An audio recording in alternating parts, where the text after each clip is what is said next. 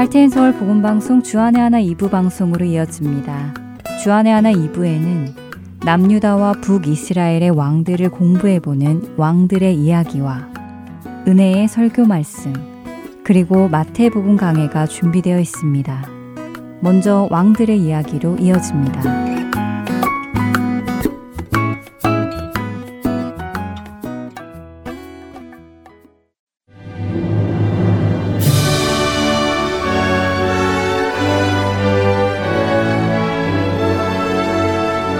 할텐 서울 복음 방송 청취자 여러분 안녕하세요. 왕들의 이야기 진행의 김민석입니다.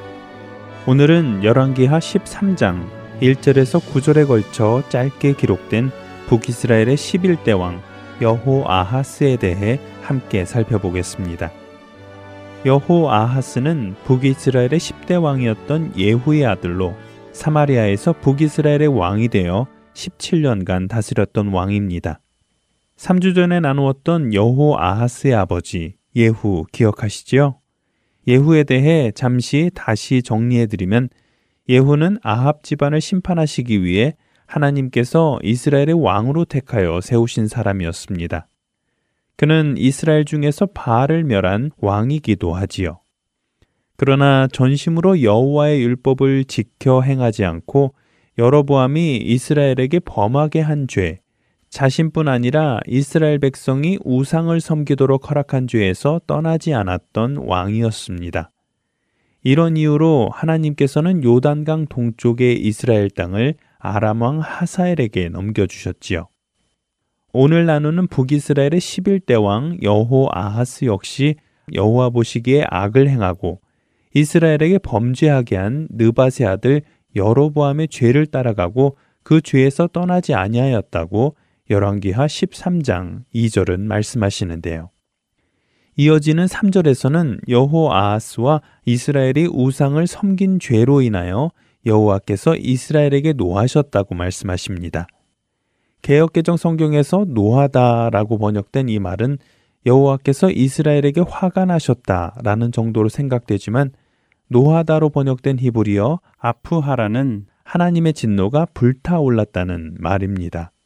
그만큼 하나님께서 화가 많이 나셨다는 말씀이지요.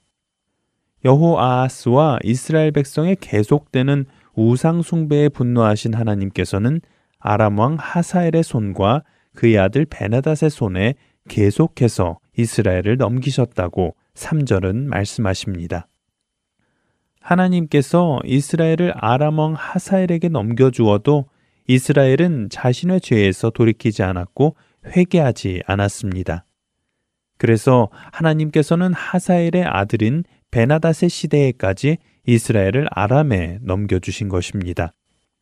이처럼 이스라엘을 향한 아람 왕의 학대가 계속되자 여호아하스는 드디어 여호와를 찾게 됩니다. 열왕기하 13장 4절 상단의 말씀입니다. 아람 왕이 이스라엘을 학대함으로 여호아하스가 여호와께 간구하매 개혁 개정에서 간구하였다고 번역된 할라라는 히브리어 원어는 괴로워하다, 비통에 잠기다, 애통하다, 간청하다의 뜻을 가진 단어입니다. 이스라엘을 향한 아람 왕의 학대가 계속되니 너무 괴로워 비통에 잠긴 여호 아하스가 자신의 잘못을 깨닫고 하나님께 용서를 빌며 살려달라고 부르짖어 기도한 것이지요. 이에 여호와께서는 여호아하스의 기도를 들으셨습니다. 열왕기하 13장 4절 중간 이후부터 5절까지의 말씀입니다. 여호와께서 들으셨으니 이는 그들이 학대받음을 보셨습니다. 여호와께서 이에 구원자를 이스라엘에게 주심에 이스라엘 자손이 아람 사람의 손에서 벗어나 전과 같이 자기 장막에 거하였으나 하나님께서는 이스라엘이 아람으로부터 학대받아 고통당함을 보시고 여호 아하스의 기도를 들으셨습니다. 그리고는 구원자를 이스라엘에게 보내주셔서 아람 사람의 손에서 벗어나게 하십니다. 하나님께서 이스라엘에게 보내주신 구원자가 누구인지에 대해 성경은 우리에게 정확하게 말씀하지 않습니다. 다만 학자들은 이 구원자에 대해 크게 세 가지로 설명하는데요. 첫째는 구원자가 당시 아수르 왕이었던 아단니랄이 3세라는 의견입니다. 그가 아람인들을 공격했고 이로 말미암아 아람은 자신의 나라를 지키느라 더 이상 이스라엘을 괴롭히지 못하게 되었다는 것이지요. 둘째는 구원자가 엘리사 선지자라는 의견입니다. 열왕기하 13장 14절에서 19절까지 기록된 말씀에 미루어 보아 여호 아하스의 아들 요아스가 아람을 물리칠 수 있게 명령한 엘리사가 여호 아하스에 대해도 아람을 물리칠 수 있도록 했을 것이라는 의견이지요. 셋째는 여호 아하스의 손자인 여로보암 2세라는 의견인데요. 훗날 이스라엘 영토의 경계를 아람 지역까지 다시 확장하는 데 성공한 여로보암 2세가 여호 아하스 때부터 구원자로서 아람을 물리치기 시작했다는 의견입니다. 중요한 것은 구원자가 누구인지가 아니라 하나님께서 구원자를 이스라엘에게 보내주셨고 아람의 손에서 벗어나게 해주셨다는 것이지요. 그러나 안타깝게도 이스라엘은 아람의 학대에서 벗어나는 하나님의 구원을 경험하고도 하나님께로 돌이키지 않습니다. 열왕기하 13장 6절의 말씀입니다. 그들이 이스라엘에게 범죄하게 한 여로보암 집의 죄에서 떠나지 아니하고 그 안에서 따라 행하며 또 사마리아의 아세라 목상을 그냥 두었더라. 여호 아하스와 이스라엘은 하나님께서 그들 가운데 구원자를 세우시고 아람의 손에서 구원해 주셨지만 여전히 악한 길로 향했습니다. 우상을 섬기는 죄에서 떠나지 않고 그 안에서 따라 행하며 사마리아에서 아세라 목상을 제거하지도 않았지요. 이에 하나님께서는 아람을 들어 여호 아하스의 백성을 멸절하여 타작마당에 티끌같이 되게 하셨고 마병 50명과 병거 10대, 보병 만 명만을 남게 하셨습니다. 자신들을 구원하시는 하나님을 버리고 우상을 섬기는 죄 가운데 거하는 이스라엘을 심판하셨지만 완전히 멸절하지는 않으셨지요. 하나님께서는 여호 아하스의 아버지였던 예후가 하나님 보시기에 정직한 일을 잘 행하고 하나님 마음에 있는 대로 아합의 집을 심판하신 일로 인하여 예후의 자손이 이스라엘 왕위를 4대 동안 이어가게 하실 것이라고 약속하셨습니다. 신실하신 하나님께서는 여호 아하스와 이스라엘이 여전히 우상을 섬기는 죄 가운데 거하여 하나님을 진노케 하였지만 예후의 자손이 이스라엘 왕위를 4대 동안 이어가게 하실 것이라는 약속을 지켜나가셨고 이스라엘이 하나님 앞으로 돌아오기를 기다리셨습니다. 여호 아하스는 아버지 예후를 따라 우상을 섬기며 이스라엘이 우상을 섬기도록 하는 죄 가운데 있었습니다. 그러나 그런 그가 죄를 회개하고 용서를 구할 때 하나님께서는 이스라엘을 불쌍히 여기시고 구원하셨습니다. 여호 아하스 역시 하나님의 용서와 구원을 경험했던 왕이었습니다. 그러나 안타깝게도 그 역시 끝내 하나님께로 돌아오지 않았고 우상을 섬기며 여호와 보시기에 악을 행하고 죄 가운데 죽어갔던 왕입니다. 왕들의 이야기 다음 시간에 다시 찾아뵙겠습니다. 안녕히 계세요.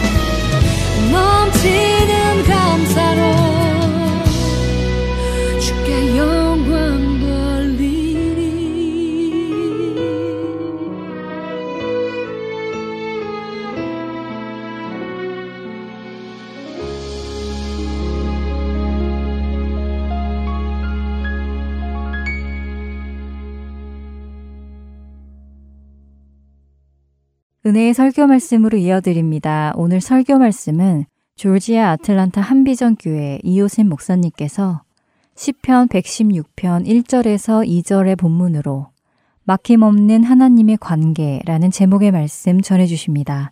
은혜 시간 되시길 바랍니다.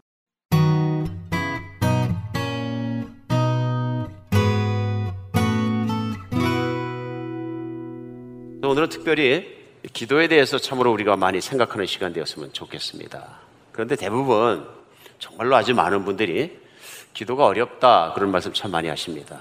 기도하는 것이 참 어렵습니다. 어, 좀 하려니까 안 되고 좀 며칠 하다가 또 기도가 안 되고 그러다 보니까 며칠이고 기도 없이 지나가고 또 어쩔 때는 기도 안 하고 일주일 꼬박 보내고선 주일날 나오는 분들도 없잖아 계시는 것 같습니다. 그왜 그러냐 여쭤보면 기도가 쉽지 않다. 기도가 어렵다 그런 거죠. 그런데 오늘 본문에 보면 그 시편 안에서 특별히 116편 읽으면서 오늘 본문이죠. 가장 짧은 것 같습니다. 1절과 2절인데요. 다윗이 얼마나 기도를 좋아하는가 하는 것을 금방 느낄 수 있습니다. 그래서 1절에 보면은 여호와께서 내 음성과 내 간구를 드시는 분 내가 그를 사랑하는도다. 그의 귀를 내게 기울이셨으므로 내가 평생에 기도하리이다. 짧지만 그의 고백을 한번 들어보십시오. 하나님께서 내 음성과 내가 기도하는 간구를 들으시기 때문에 내가 주님을 사랑합니다. 그리고 하나님께서 내게 귀를 기울이셨기 때문에 내가 평생 기도하겠습니다. 그러니까 다른 건 몰라도 내가 주님을 사랑합니다. 내가 평생 주님께 기도하겠습니다. 이게 헌실이기 이전에 고백이다 하는 걸 느낄 수 있습니다. 그리고 억지로 하는 기도가 아니라 기뻐서 하는 기도라는 걸 금방 느낄 수 있습니다. 뭐 구태여 너는 평생 기도하지 않으면 하나님께 화를 당할 거야. 저주를 받을 거야. 그런 느낌이 아니고요. 주님을 사랑합니다. 그래서 나는 평생 기도하겠습니다. 하는 내용 속에서 이 다윗이라는 사람의 고백이 얼마나 기쁜 고백인가 하는 것을 우리 금방 느낄 수 있습니다. 기도가 행복하고 즐거웠다 하는 것입니다. 아, 나는 기도하지 않고서는 못 견디겠습니다. 하는 심령이 느껴지지 않습니까? 근데 오늘날 우리가 생각할 때에 말씀을 나눴습니다만은 기도하기 힘든 경우가 많이 있는데 어찌해서 다윗은 이렇게 기도가 기쁘고 재밌고 평생에 정말 기쁘게 하고 하나님을 사랑하기 때문에 한다고 고백하겠느냐?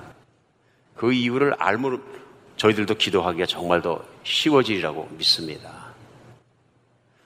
오늘 본문 가운데 우리가 깨달을 수 있는 것은 뭐냐면요. 하나님을 사랑하면 기도가 즐거워진다는 겁니다. 어떨 때 기도가 짐스럽고 의미 갖고 부담스럽고 안 하는 게 죄책감이 많이 들고 그런 것은 뭐냐면요. 내가 죄책감을 든다는 것들이 무엇이냐면 내가 기도를 충분히 안 하고 있다고 내가 믿는 거기 때문에 그런 것입니다. 그러니까 기도가 신앙의 행위라면은 기도하지 않는 것은 불신앙의 행위이기 때문에 마음으로 느껴지거든요. 내 현실이 기도를 얼마나 하나 생각해 보니까 기도가 참 소홀하다. 나머지 시간은 다 뭐 하니까 만약에 다른 것만 한다 그러면 아, 내가 그래서 하나님 믿는 사람 맞는가 하는 혹시 정죄감 맞아 들지 않을까 그런 생각이 듭니다. 많은 분들이 기도에 대해서 너무 강조를 하다 보면 기도 못하는 자신에 대해서도 정죄감을 느낄 수도 없잖아 있는 것 같습니다. 그러나 저는 오늘 말씀이 기도 못하던 나 혹은 기도 안 하던 나 기도를 기쁘게 생각하신 나에게 특별히 기도의 시작에 하나님께서 그런 은혜를 주시는 시간이 됐으면 참 좋겠다는 생각이 듭니다. 왜 그러냐면 오늘 말씀 속에 기도를 열심히 하는 게 먼저가 아니고 보니까 다윗의 고백에는 뭐냐면 사랑하는 게 먼저입니다. 내가 하나님을 사랑하는 도다 하고 나옵니다. 그런데 가만히 생각해 볼 필요가 있습니다. 다윗은 어떻게 그렇게 하나님을 사랑하게 되었을까? 다윗은 어떻게 그렇게 하나님을 사랑하게 되었을까 하는 것을 오늘 생각할 필요가 있는 것이죠. 근데 오늘 본문 말씀 가운데 그 힌트가 나옵니다. 여호와께서 내 음성과 내 강구를 들으심으로 내가 그를 사랑한다 얘기합니다. 오늘 무슨 얘기를 하느냐면요. 어릴 때부터 기도를 했던 것 같습니다. 근데 그 기도가 뭐냐면 어릴 때는 뭡니까? 내가 필요한 것을 강구하고 나를 보호해 주시도록 위기 속에서 하나님께서 도와주시도록 강구하는 그런 기도를 했던 것 같습니다. 근데 세월이 좀씩 흘러가면서 다윗이 느꼈던 건 뭐냐면 하나님이 내 기도를 들으신다는 것을 알게 되었고 믿게 되었고 뿐만 아니라 기도할 때 마음도 기쁘게 되고 그 모든 것들 하나님을 향해서 자기의 마음이 믿으면 믿을수록 기도하고 싶어지고 하는 좋은 관계의 순환이 일어나는 걸 느꼈다 하는 것입니다. 그래서 처음부터 그런 것보다 기도를 점점 하다 보니까 또 믿음이 더 커져가고 그래서 하나님을 생각할 때마다 기뻐지고 행복하고 기쁠 때마다 또 기도를 하게 되고 이러한 순환이 일어났다는 것을 우리 금방 알 수 있습니다. 정말 기가 막힌 것이 그런 것이죠. 천지를 만드시고 모든 것을 가지고 계시고 모든 것의 주인이 되시는 창조자 하나님께서 나의 기도를 들어주신다. 그 하나님이 나를 생각하신다. 그러니까 다윗이 어딘가 고백한 것처럼 인자가 무엇이길래 하나님께서 나를 권고하시고 생각하시나이까? 깨달음이죠. 저 같은 인간이 무엇이길래 티끌 같고 정말 벌레만도 못한 정말 하나님께서 보시면 만물을 보실 때 보시면 그런 인간을 늘 생각하시고 귀를 기울이시고 기도를 들으시고 보호하시고 함께 계십니까? 감사함이 저절로 나오니까 다윗의 시편 중에서는 하나님을 찬송하라 하나님을 감사합니다. 이 수도 없이 나오는 거죠. 생명이 있으니 감사하고 하나님이 나를 사랑해 주시니 감사합니다. 끊임없이 나오는 것입니다. 정말로 하나님이 얼마나 위대하고 크신 분이시며 하나님이 얼마나 정말 어, 대단하신 분인지를 생각하고 생각할수록 나 같은 작은 인간을 사랑해 주시고 귀 기울이시는 하나님이 너무 더 감사하신다. 그것이 뭐냐면 사랑이라는 걸 깨닫게 되는 거죠. 하나님은 나를 사랑하신다. 그래서 생각해 볼 수 있죠. 내가 먼저 사랑한 것이 아니라 하나님이 먼저 나를 사랑하셔서 나를 찾아오시고 내 기도를 들으시고 내 기도에 귀를 기울이고 계신다. 오늘 본문 속에서도 이절에 말씀하신 것처럼 하나님이 내게 귀를 기울이심으로 곰곰이 생각해보면 묵상해보면 참 기가 막힌 얘기입니다. 여러분, 사람이 막 크게 얘기해도 아, 귀따고 그런 경우가 있는데 누군가 내 소리에 숨소리라도 귀를 기울이는 것은 뭡니까? 쉽죠. 애기를 낳아보신 분들은 다 알아. 애기 숨소리만 달라져도 압니다. 왜 그렇습니까? 사랑하기 때문에. 그죠? 귀 기울이죠. 하나님이 나에게 그렇게 귀를 기울이신다. 들으려고 노력하신다. 애쓰신다. 그걸 믿고 아는 것만 해도 얼마나 큰 복이 되겠습니까? 다윗은 오늘 그걸 고백하고 있는 것입니다. 복음서에는 예수님께서 이 땅에 계시는 동안에 어떻게 지내시고 어떻게 사시고 어떻게 말씀하셨는가 하는 내용들이 나옵니다. 그 중에서 특별히 기도하는 내용들이 나오는데요. 특별히 또 가르치시는 내용 중에도 하나님을 부르실 때 아버지라고 부른 것이 한 170번 이상 나옵니다. 복음서 사실 그렇게 두꺼운 책이 아닙니다. 근데 그 중에 170번이나 예수님은 하나님을 부르시면서 아버지라고 부르셨습니다. 항상 예수님께서는 그 자상하신 아버지 앞에 나가서 대화하시는 것을 일상으로 삼으신 거죠. 그러니까 새벽 동이 트기도 전에 벌써 첫 번째 하시는 일은 뭐냐면 아버지께 나가서 단둘이서 대화하시는 시간을 가지시고요. 우리가 아는 것처럼 십자가에 못 박히기 전에 상황과 모든 것이 가장 고통스러운 길을 위기의 길을 걸어가야 되는 걸 아시면서도 그때에도 엎드려 정말 땀이 핏방울처럼 쏟도록 아버지 앞에 간절하게 기도했을 때 아버지 하면서 예수님께서는 매달리고 기도하셨다. 우리는 알 수 있습니다. 예수님의 기도는 그냥 혹시 당시에 바리새인들이 드렸을 모르는 회중 앞에서 장터에서 사람들이 보라고 막 중얼중얼 나 거룩하다고 했던 그 사람들에게 보이려는 외식적인 기도하고는 판이 다른 것이었다. 이것이 우리에게 오늘 우리의 기도를 열어주는 것이라고 믿습니다. 기도는 하나님을 사랑하니까 하게 된다. 오늘 이것 속에서 하나님을 사랑하면 당연히 일어나는 게 뭐냐? 행복한 기도자가 된다. 그래서 기도할 때 이제 그런 것이 있습니다. 우리 기도에 끈을 잡지 못한다 이런 표현을 씁니다만은 기도를 시작했는데 기도가 계속되지 못한다는 얘기거든요. 일단은 기도를 하려고 앉았습니다. 눈을 감습니다. 손을 모으고 하늘에 계신 우리 아버지 시작을 했습니다. 그런데 한 1, 2분 하고 나니까 할 말이 없습니다. 그렇죠? 할 말이 없습니다. 이제 그게 기도의 어려움이라고 많은 분들이 이제 그 말씀하시는 것을 들을 수 있습니다. 계속이 안 되는 거예요. 그러니까 어렵습니다. 그러니까 그런 계속이 안 되니까 그다음부터는 어떻게 하냐면 기도할 엄두도 내는 것이 좀 그렇고 그냥 생각으로 가끔 하나님 생각하지요. 하는 정도의 수준에 머무는 신앙생활을 어쩌면 할 수도 있다. 그런데 이것은 정상적인 신앙생활은 아니다. 극복해야 되는 것이다. 할 말이 없어서 그렇다. 그 이유 중에 가장 큰 것은 뭐냐면 기도를 생각으로 하려니까 그렇다. 기도는 마음으로 하는 것이다. 오늘 느낄 수 있습니다.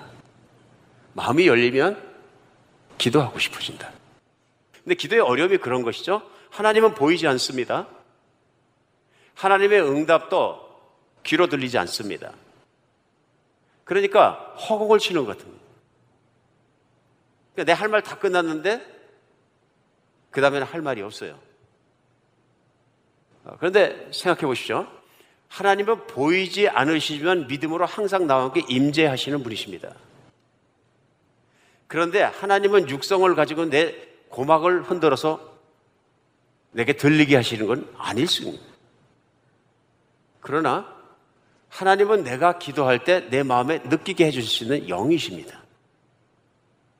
그러므로 내가 하나님 앞에 나갈 때는 제일 먼저 해야 되는 것이 뭐냐면 마음을 열고 나가야 되는 거죠. 그래서 마음으로 기도하기 시작해야 되는 거죠. 마음으로 고백하기 시작해야 되는 것이죠. 왜냐하면 기도의 가장 중요한 것은 뭐냐면 하나님께 내가 말하는 것입니다. 뭘 말합니까? 하고 싶어 말을 하는 것인데 마음이 열리면 하고 싶은 말이 많아집니다. 우리 왕왕 그런 얘기 하는데요. 어떤 청년과 처녀들이 서로 사랑에 빠지게 되면 할 말이 많아집니다. 과묵했던 청년들도 갑자기 할 말이 많아집니다. 누구에게요? 내가 사랑하는 처녀에 대해서는 할 말이 많아집니다. 그러니까 만나면 할 일도 없는데 둘이서 찻집에 앉아서 문 닫을 때까지 꼬박 앉아있다 가기도 하는데 예, 원래는 말을 잘 못하는 사람도 많습니다. 왜 그럽니까? 예, 대화의 길이 열린 것이죠. 마음이 열리면 대화가 열립니다. 마음이 닫히면 대화도 닫힙니다. 우리 시편을 같이 읽습니다. 시편에 기도문이 많은데요. 시편의 기도문 중에서는 참 어떤 경우에는 이해할 수 없는 기도문들도 있습니다. 그러니까 시편 109편 같은 대표적인 오늘 116편이 1절이지 보면 109편은 대표적인 저주의 시입니다. 저주의 기도문이에요. 그러니까 109편 같은 경우에는 다윗이 기도하면서 정말로 심한 저주를 합니다. 왜 저주하냐면 사람들이 사람들이죠. 많은 사람들이 나를 비방하고 욕하고 거짓으로 나를 공격하고 힘들게 하는 거예요. 상처받은 거죠. 그 속에서 다윗이 뭐라 그러냐면요. 백구편 사절에 보면 나는 사랑하나 그들이 도리어 나를 대적하니 나는 기도할 뿐이라 이렇게 얘기합니다. 나를 사랑하나 그들이 도리어 나를 대적하니 나는 그들에게 선을 베풀었는데 그들은 나에게 원수로 생각하고 돌려주는 것이 나의 손을 미움으로 갚는다. 욕한다. 그러면서 참다 참다 참을 수가 없으니까 그다음부터 백구편에 나오는 것은 저주를 계속하게 됩니다. 그래서 그들의 기도가 죄로 변하게 하시고 연수를 짧게 하시고 그의 직분을 타인에게 뺏게 하시고 자녀는 고아가 되게 해서 그 안에는 과부가 되게 하시고 자녀들은 유리하며 구걸하고 그들의 황폐한 집을 떠나 빌어먹게 하소서. 고리 대금하는 자가 그의 소유를 다 받게 하시고 그의 수고하는 것을 낯선 사람이 탈취하게 하시고 그에게 인애를 베풀 자가 없게 하시고 고아에게 은혜를 베풀 자도 없게 하시며 그의 자손이 끊어지게 하시고 후대에는 그들이 이름을 지워지게 하소서. 세상에 이런 저주가 없습니다. 대표적인 저주입니다. 아주 마음에 일어나는 그 저주는 다 퍼붓습니다. 가문까지 후손까지 대대로 막 퍼붓습니다. 와, 하나님의 사람이 이래도 되나? 무엇을 느끼십니까? 다윗이 자기 마음속에 일어나는 이런 억울함과 감정을 누르고 가지고 있던 것을 기도의 시간에 하나님 앞에 나와서 다 털어놓는 것을 볼 수 있습니다. 이제 그들에게 저주하냐 아냐는 것은 하나님께서 하실 일입니다. 그러나 오늘 기도 속에 다윗은 자기가 하고 싶은 말은 다 했습니다. 이 무슨 뜻입니까? 하나님 사람들로 말미암아 너무 어렵습니다. 그리고 제가 너무 억울합니다. 하나님 너무 힘듭니다. 이걸 다 쏟아놓은 거죠. 이제 나머지 조처는 하나님이 하실 것입니다. 그러나 22절에 보면 백구편을 뭐라고 얘기냐면 자기를 얘기하면서 나는 가난하고 궁핍하여 나의 중심이 상합니다. 나의 마음이 상합니다. 그러면서 사람들이 나를 보고 머리를 흔든다. 그러니까 하나님 나를 구원해 주시옵소서. 요점은 이것이죠. 하나님 나를 구원해 주시옵소서. 근데 단순하게 하나님 이 사람들에게서 나를 구원해 주세요 하니까 기도할 게 없습니다가 아니고요. 그렇죠? 이거 생각의 기도입니다. 그냥 한 가지 이런 상황을 호전시켜 주시고 내가 저희들 위에 올라가게 해 주시고 그걸로 끝나면 그런데 다윗은 그의 마음을 시편 109편에서 다 털어놓는 걸 볼 수 있습니다. 지금 현재 제 마음이 이렇습니다. 그러니까 이런 마음으로부터 나를 구원해 주시옵소서. 이런 나라부터 나를 구원해 주시옵소서. 이게 먼저죠.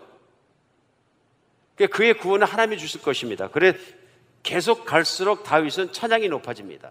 그래서 백급편도 마지막은 30절에 보면 내가 입으로 여호와를 크게 감사하며 많은 사람들이 찬송하리니 그가 궁핍한 자의 오른쪽에 서사 그의 영혼을 심판하려 오르는 자들에게서 구원하실 것입니다.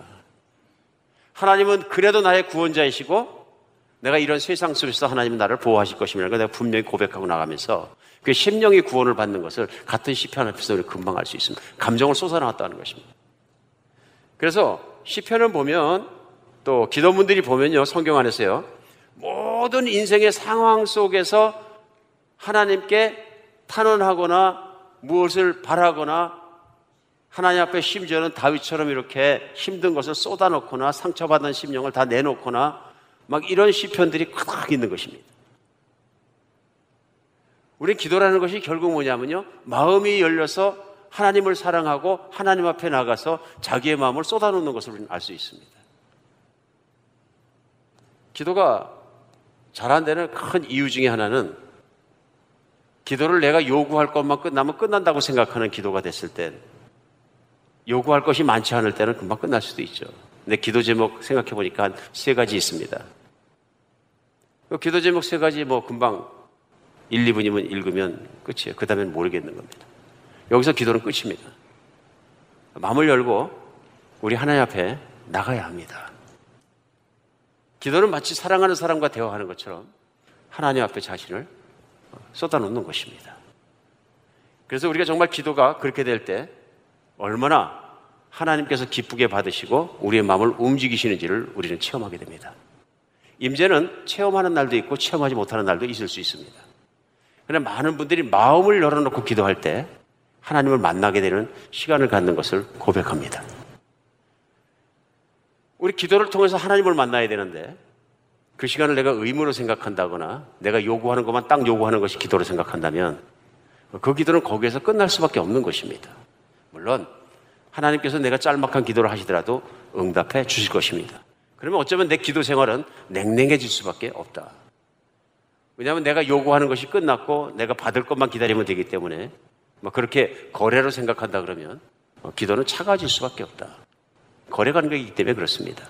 주고받는 관계이기 때문에 그렇습니다. 그러나 기도는 꼭 관계라는 것을 늘 생각하면서 하나님 앞에 나갈 수 있는 여러분과 제가 됐으면 좋겠습니다.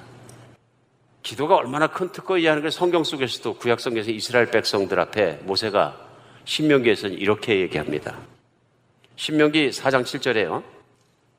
우리 하나님 여호와께서 우리가 그에게 기도할 때마다 우리에게 가까이 하신과 같이 그 신이 가까이 함을 얻은 큰 나라가 어디 있느냐? 모세가 얘기할 때요.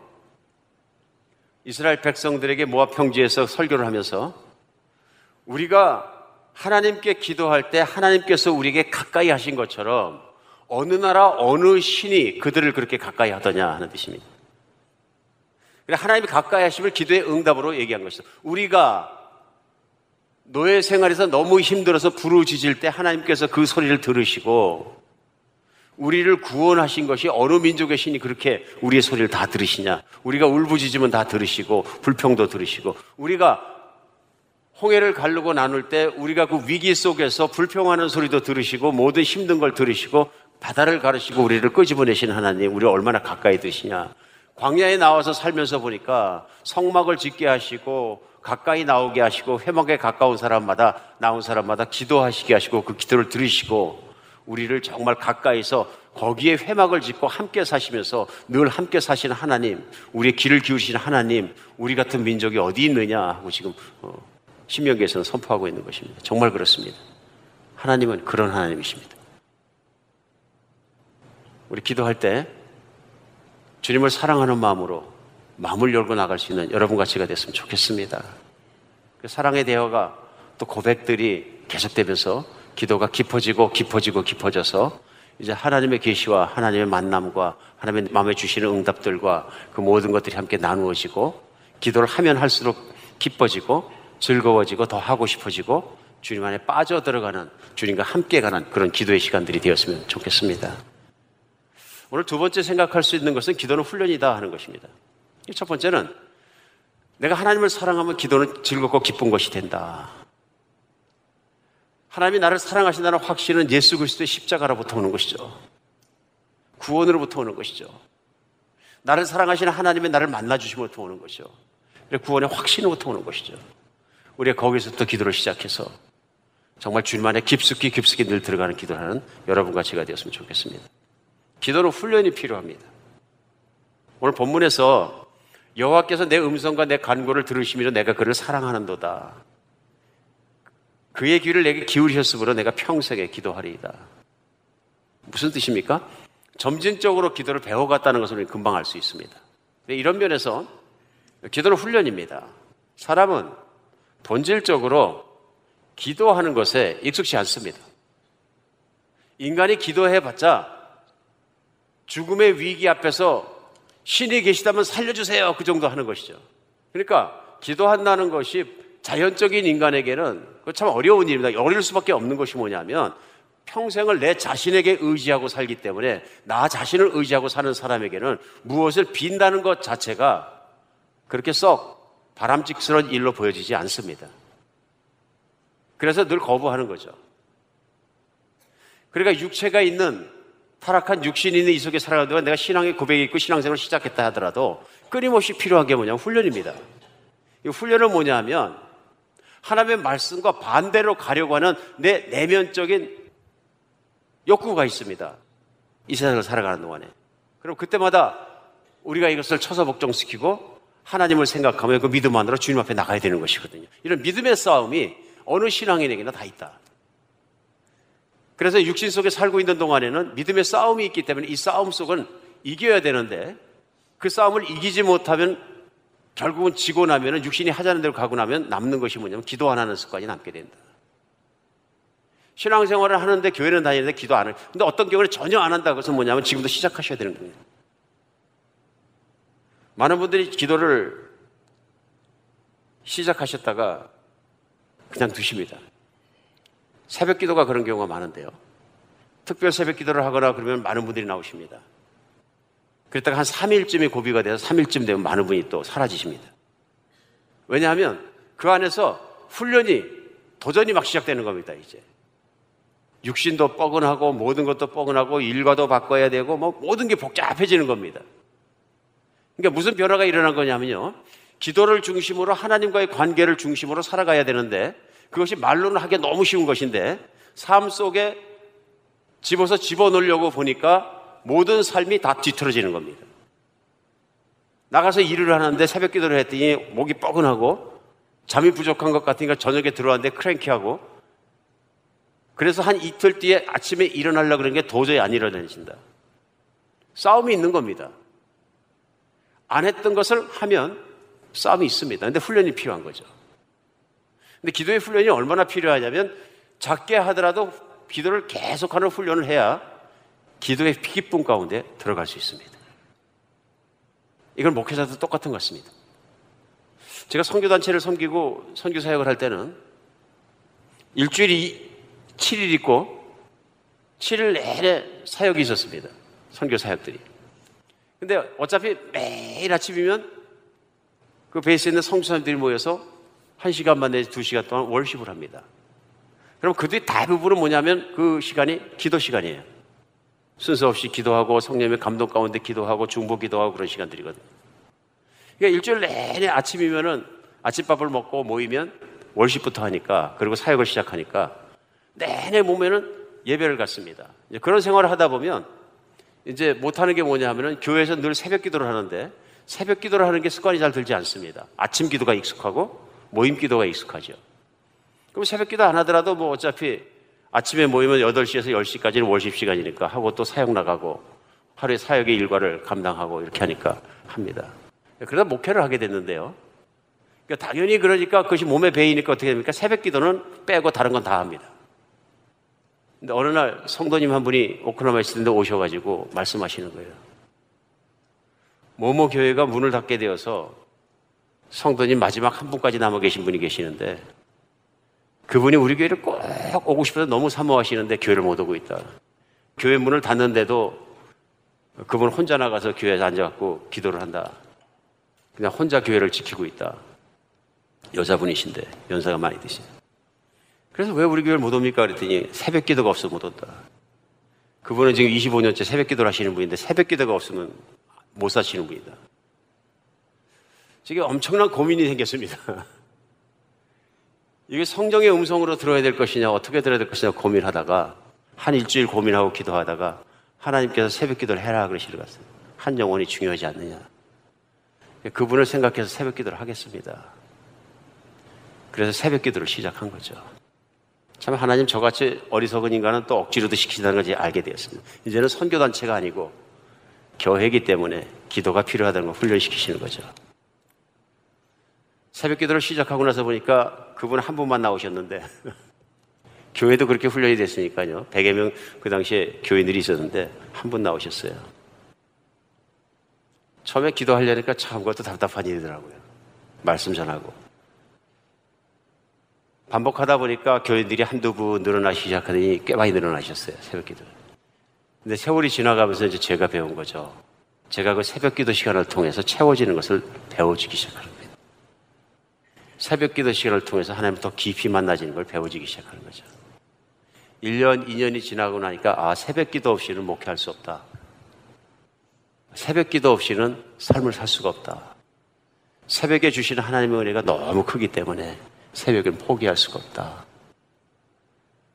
그래 많은 뭐 수만 명의 목회자가 계십니다만 한국 목회자들이 힘들어 하시는 부분 중에 하나가 많은 분들에게는 새벽 기도. 그러니까 어떤 분이 말씀하신 건 새벽 기도가 없던 목회자도 목회할 만하다. 근데 사실은 그건 잘못된 얘기죠. 새벽 기도가 없으면 목회자는 망한다가 맞습니다. 제가 해보면 해니까 그렇다. 훈련입니다. 이게 훈련인 거죠. 자꾸 반복하고 하면서 보니까 하나님의 만남이 그 기도에 채워주심이 기도로 붙잡고 가는 삶이 거기서부터 새벽 자리로부터 하루가 시작되더라는 것입니다.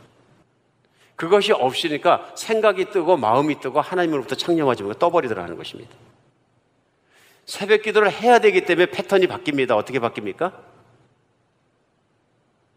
예, 일찍 자는 거죠. 왜 잡니까? 새벽 기도에 대한 기대 때문에. 하나님 만나는 기대 때문에 일찍 자는 거죠. 얼마나 일찍 잡니까? 최소한 9시엔 자야 되는 거죠.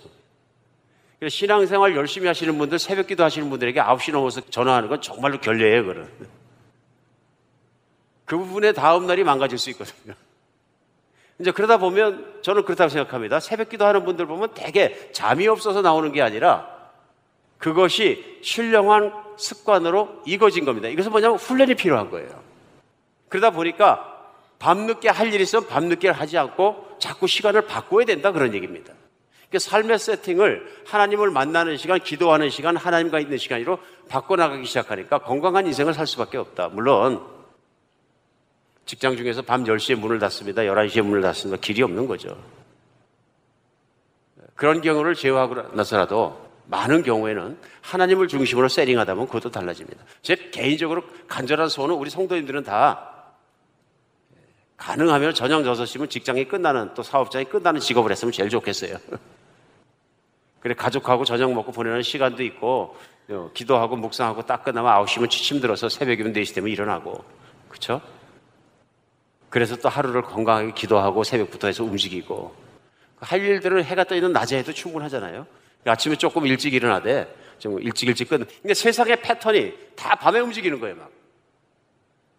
그렇더라도 참 기독교인들이 삶을 살아가면서 경건하게 주님 앞에 살기 위해서 그것도 기도할 문제다 하는 생각이 듭니다. 그래서 돈 버는 건 좋은데 밤낮 뒤집어 사는 것도 이것도 또 그것도 또 기도해야 될 문제이고요. 왜냐하면 패턴이 안 맞으면 가족과도 참 힘들거든요. 그러니까 우리의 삶 중에 모든 것을 기도를 중심으로 내가 훈련하고 쌓아나가고 그래서 계속적으로 쌓아나갈 때 하나님께서 그것을 풀어주실 줄 믿습니다. 우리 기도는 하면 할수록 깊어지고 하면 할수록 좋아지고 하면 할수록 즐거워진다. 우리 그렇게 기도를 살려가는 여러분과 제가 됐으면 좋겠습니다. 오늘 말씀의 적용으로 몇 가지만 우리 같이 적용하겠습니다. 교회에서 드리는 공예배를 소홀히 여기지 말아 주십시오.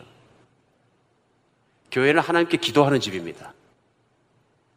우리가 모일 때마다 가장 중요한 것은 기도하는 것입니다. 그래 무엇을 위해서 모이건 항상 우리가 기도하는 교회가 되었으면 좋겠습니다.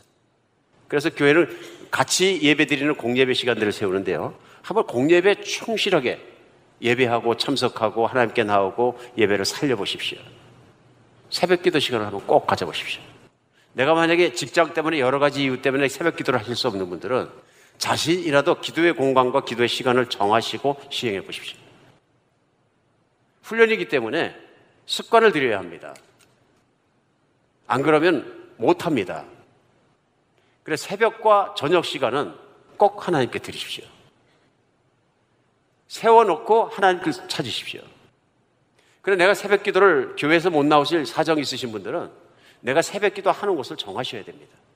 가장 조용하고 가장 좋은 곳에서 내가 하나님 말씀 잠깐 읽고 그리고 하나님 말씀 읽을 때는 하실 수 있으면 혼자서 소리내서 읽으십시오. 그럼 새벽에 내 영혼이 깹니다. 말씀 소리에.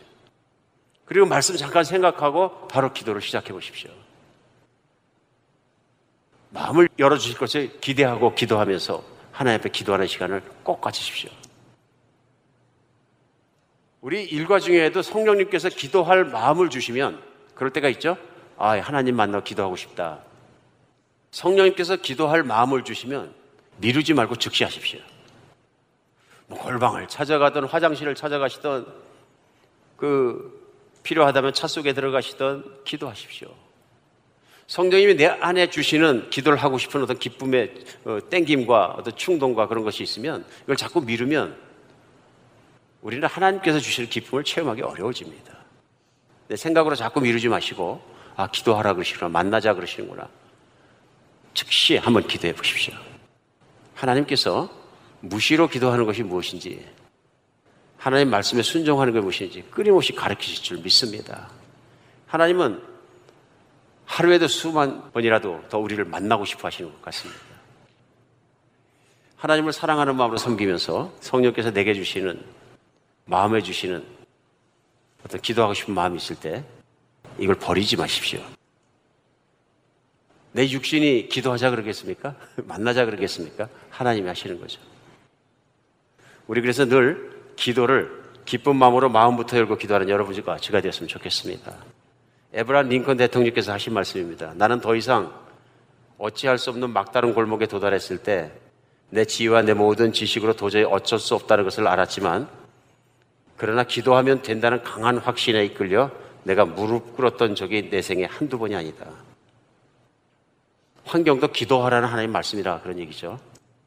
내가 기도하면 된다는 믿음이 확 들어올 때는 환경에서 막힐 때마다 기도할 시간이라는 확신한 확신이 들어왔다. 그러면 덧없이 무릎 꿇었다는 얘기입니다. 그 에브람 링컨의 스토리는 아주 유명합니다. 기도실을 만들어 놓고 아침마다 기도하고 답답하면 들어가서 기도하고 회의하다가도 막히면 들어가서 기도하고 우리 정말로 기도로 인생을 승부하는 여러분과 제가 됐으면 좋겠습니다.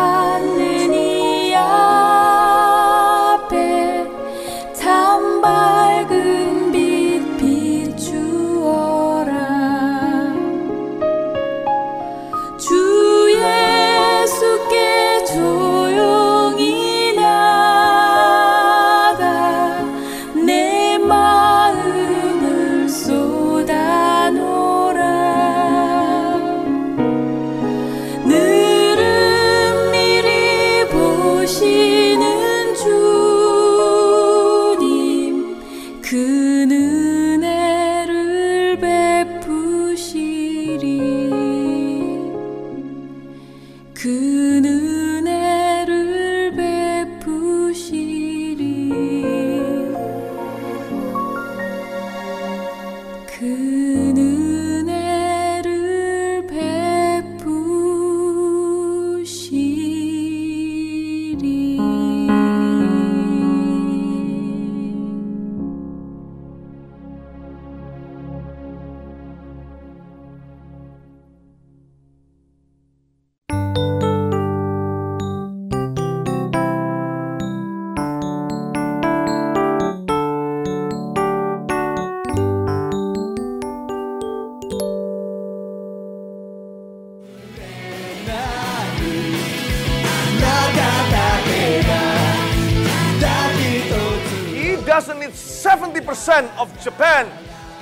To change the spiritual trend in this nation. He's fine with 0.7% to begin with.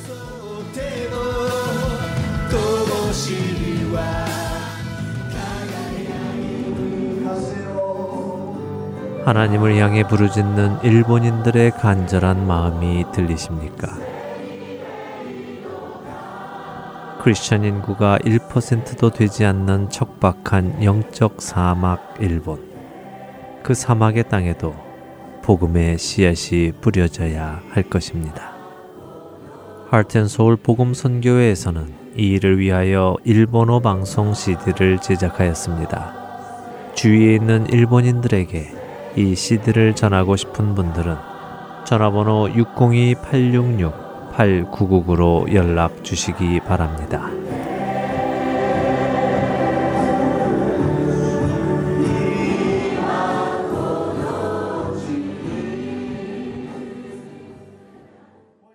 계속해서 마태복음 강해 보내드립니다.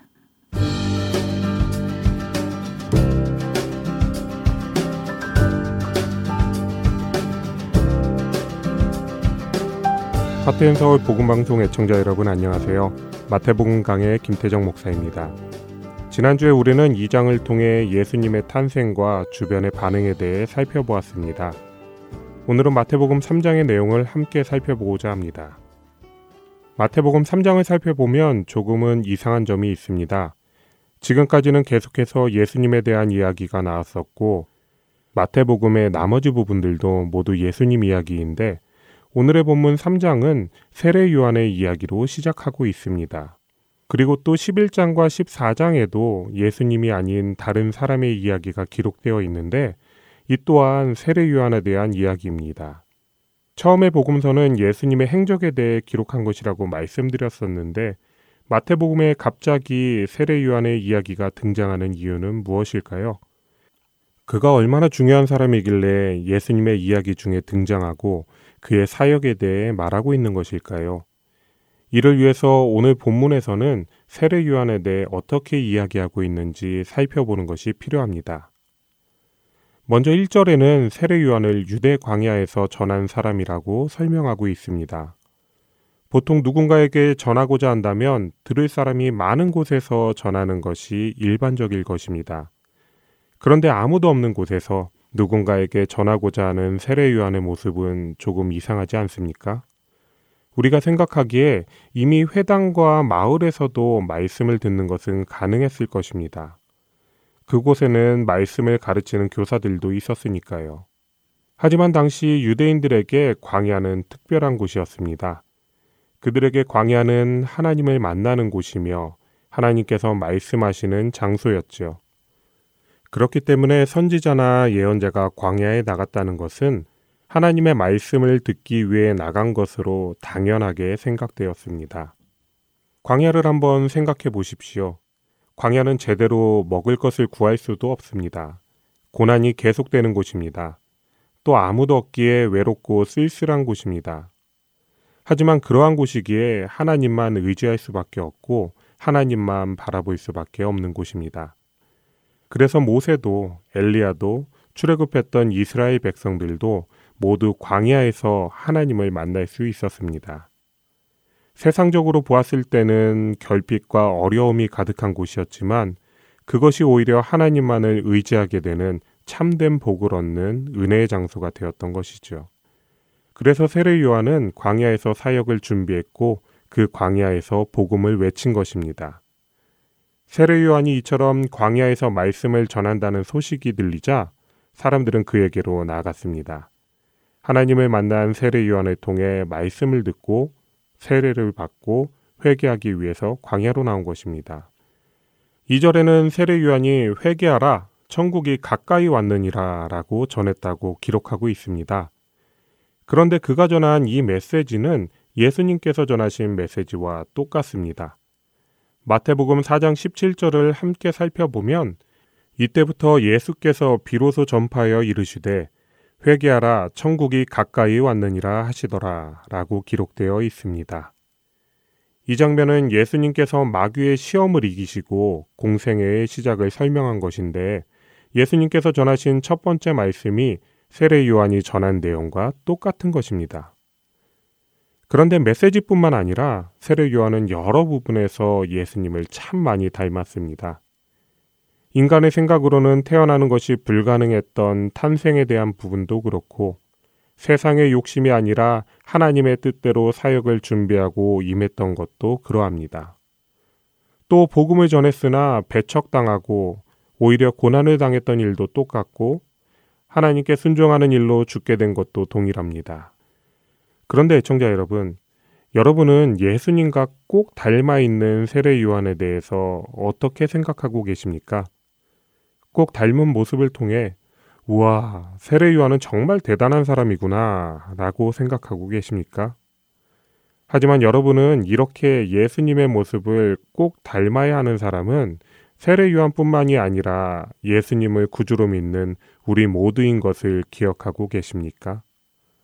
우리의 입에서는 세례 요한처럼 예수님께서 외치셨던 복음이 선포되어야 하고 세상의 유익보다는 하나님의 말씀에 순종해야 하고 하나님께 순종하는 그 일로 인해 고난받아야 합니다. 그것이 예수님을 믿는 크리스찬의 마땅한 삶입니다. 세례 요한은 본문 8절에서 회개하라 라는 말에 대해 그러므로 회개에 합당한 열매를 맺고 라고 더욱 구체적으로 이야기하고 있습니다. 그냥 마음만 먹고 생각만 하는 것이 아니라 실제로 그렇게 살아야 한다고 이야기합니다. 물론 연약한 인간이기 때문에 실수할 수도 있고 넘어질 때도 있습니다. 하지만 중요한 것은 우리의 자세입니다. 다시는 같은 실수를 하지 않고 먼저 우리의 시선을 하나님께로 돌려야 합니다. 죄의 자리에서 죄 짓는 모습을 바라보고 묵상하지 말고 그 자리에서 떠나서 죄의 기억 자체를 지우는 것이 필요합니다. 하나님의 말씀을 읽고 하나님께서 기뻐하시는 뜻으로 우리의 생각을 가득 채우는 것이 우리가 하나님의 사람으로 살아가는 방법입니다. 세례 요한은 천국이 가까이 왔기 때문에 회개해야 한다고 선포합니다. 여러분도 세례 요한처럼 믿지 않는 우리 이웃들에게 복음을 전하고 계시리라 생각합니다. 그런데 여러분은 우리가 전하는 천국이 무엇인지 깊이 생각해 보신 적이 있으신지요? 원래 이스라엘 민족이 말하는 천국이란 하나님 나라이며 하나님께서 다스리시는 나라를 의미합니다. 그런데 이스라엘 사람들은 죄가 있는 인간은 거룩하신 하나님의 이름을 감히 말할 수 없다고 생각해서 하나님 나라를 하늘나라로 바꾸어 말하곤 했습니다.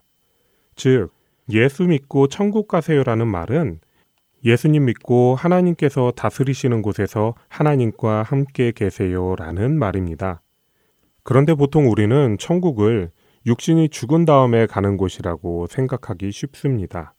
하지만 천국은 꼭 죽어야만 가는 곳이 아닙니다.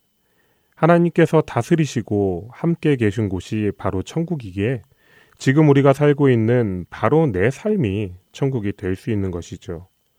내가 처한 환경이 어떠하더라도 그 환경을 뛰어넘는 하나님으로 인해 기쁨 바로 지금, 지금이 바로 천국이라는 것입니다. 그렇기 때문에 우리는 회개에서 하나님과 함께 있어야 하고 또 회개한 사람은 하나님과 함께 있기 때문에 회개에 합당한 열매를 맺을 수 있는 것이죠. 또한 천국은 우리가 죽어서 가야 할 본향이 맞습니다. 밝고 빛난 내 집이 바로 천국입니다. 그런데 나중에 살펴보겠지만 예수님은 천국에 대하여 비유를 들어 설명하시면서 심판에 관한 내용도 하나의 세트처럼 함께 말씀하십니다. 마지막 날 예수님을 믿는 사람은 천국으로, 믿지 않는 사람은 지옥으로 가게 되는 심판의 순간이 가까이 왔기 때문에 지금 당장 회개해야 된다고 세례 요한은 이스라엘에게 전했던 것입니다.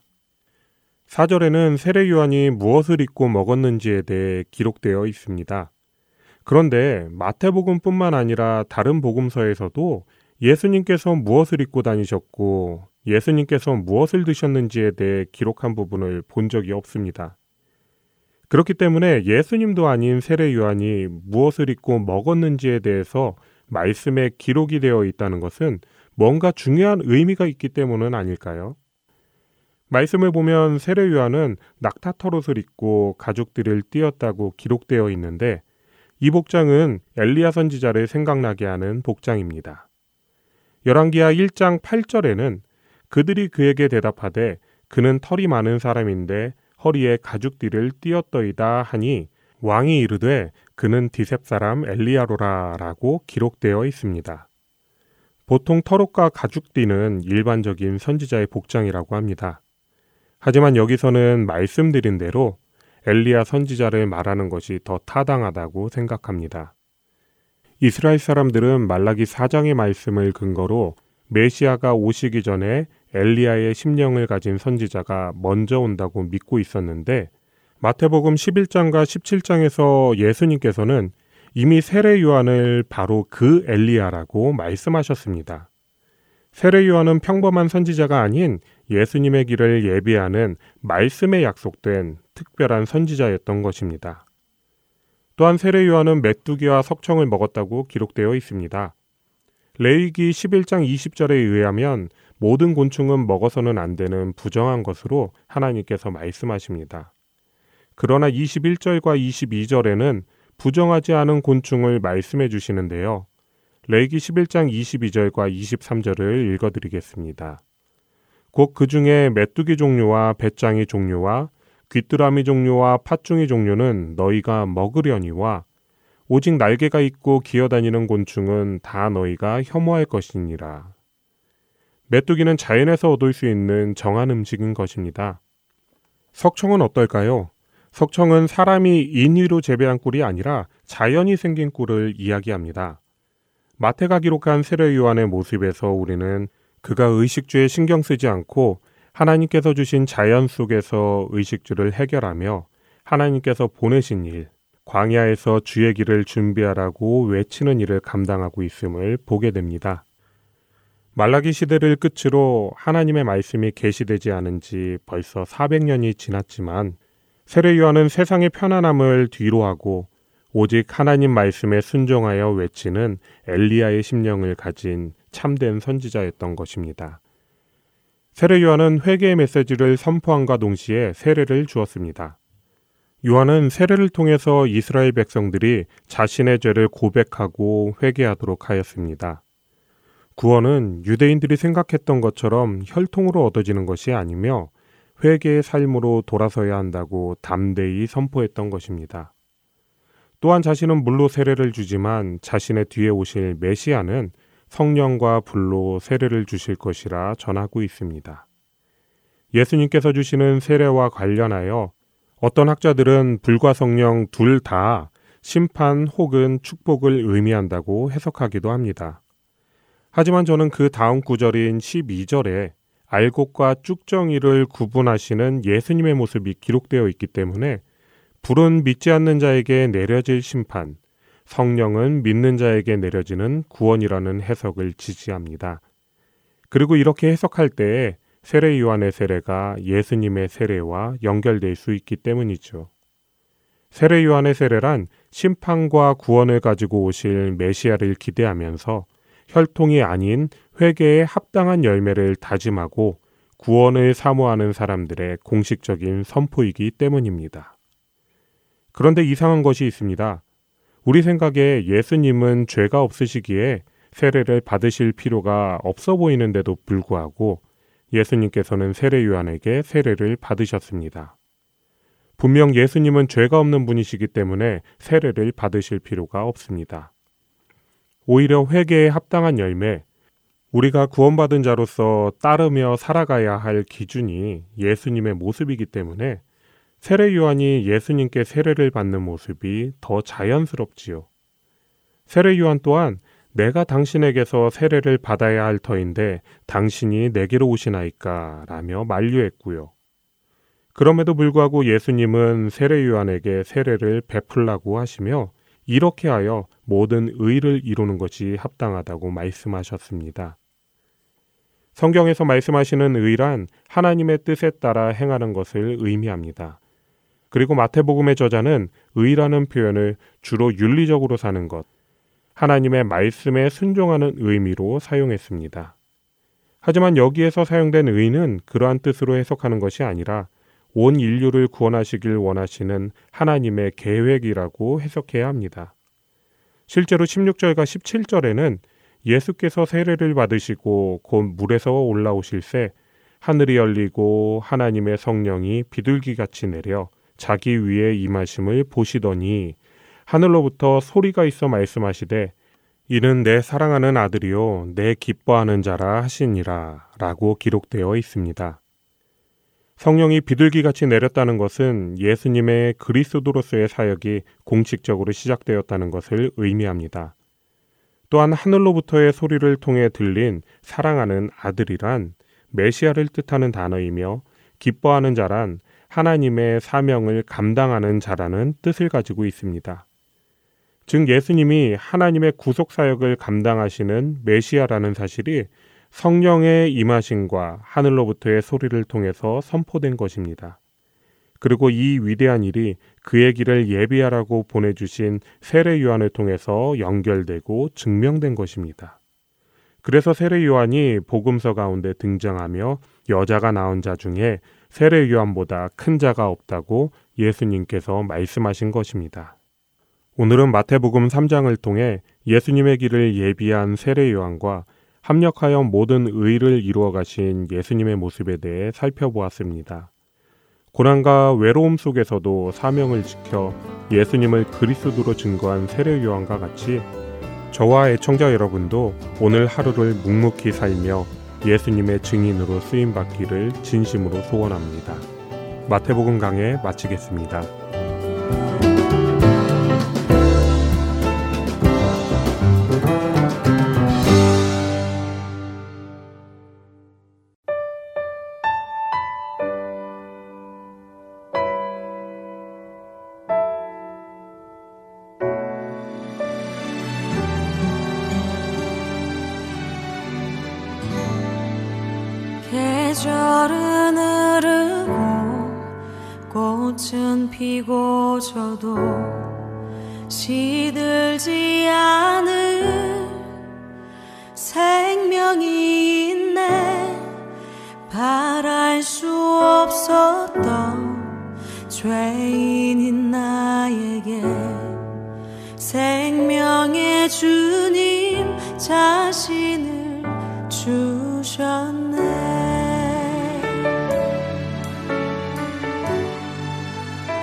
계절은 흐르고 꽃은 피고 저도 시들지 않은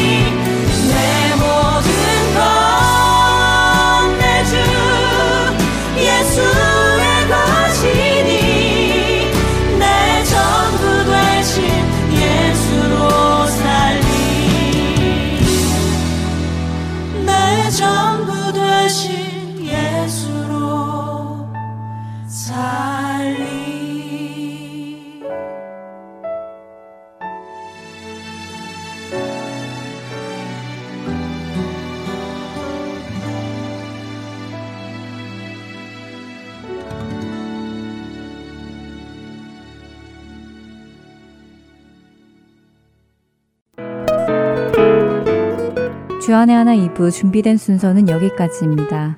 함께 해주신 여러분께 감사드립니다. 다음 시간에 뵙겠습니다. 안녕히 계십시오.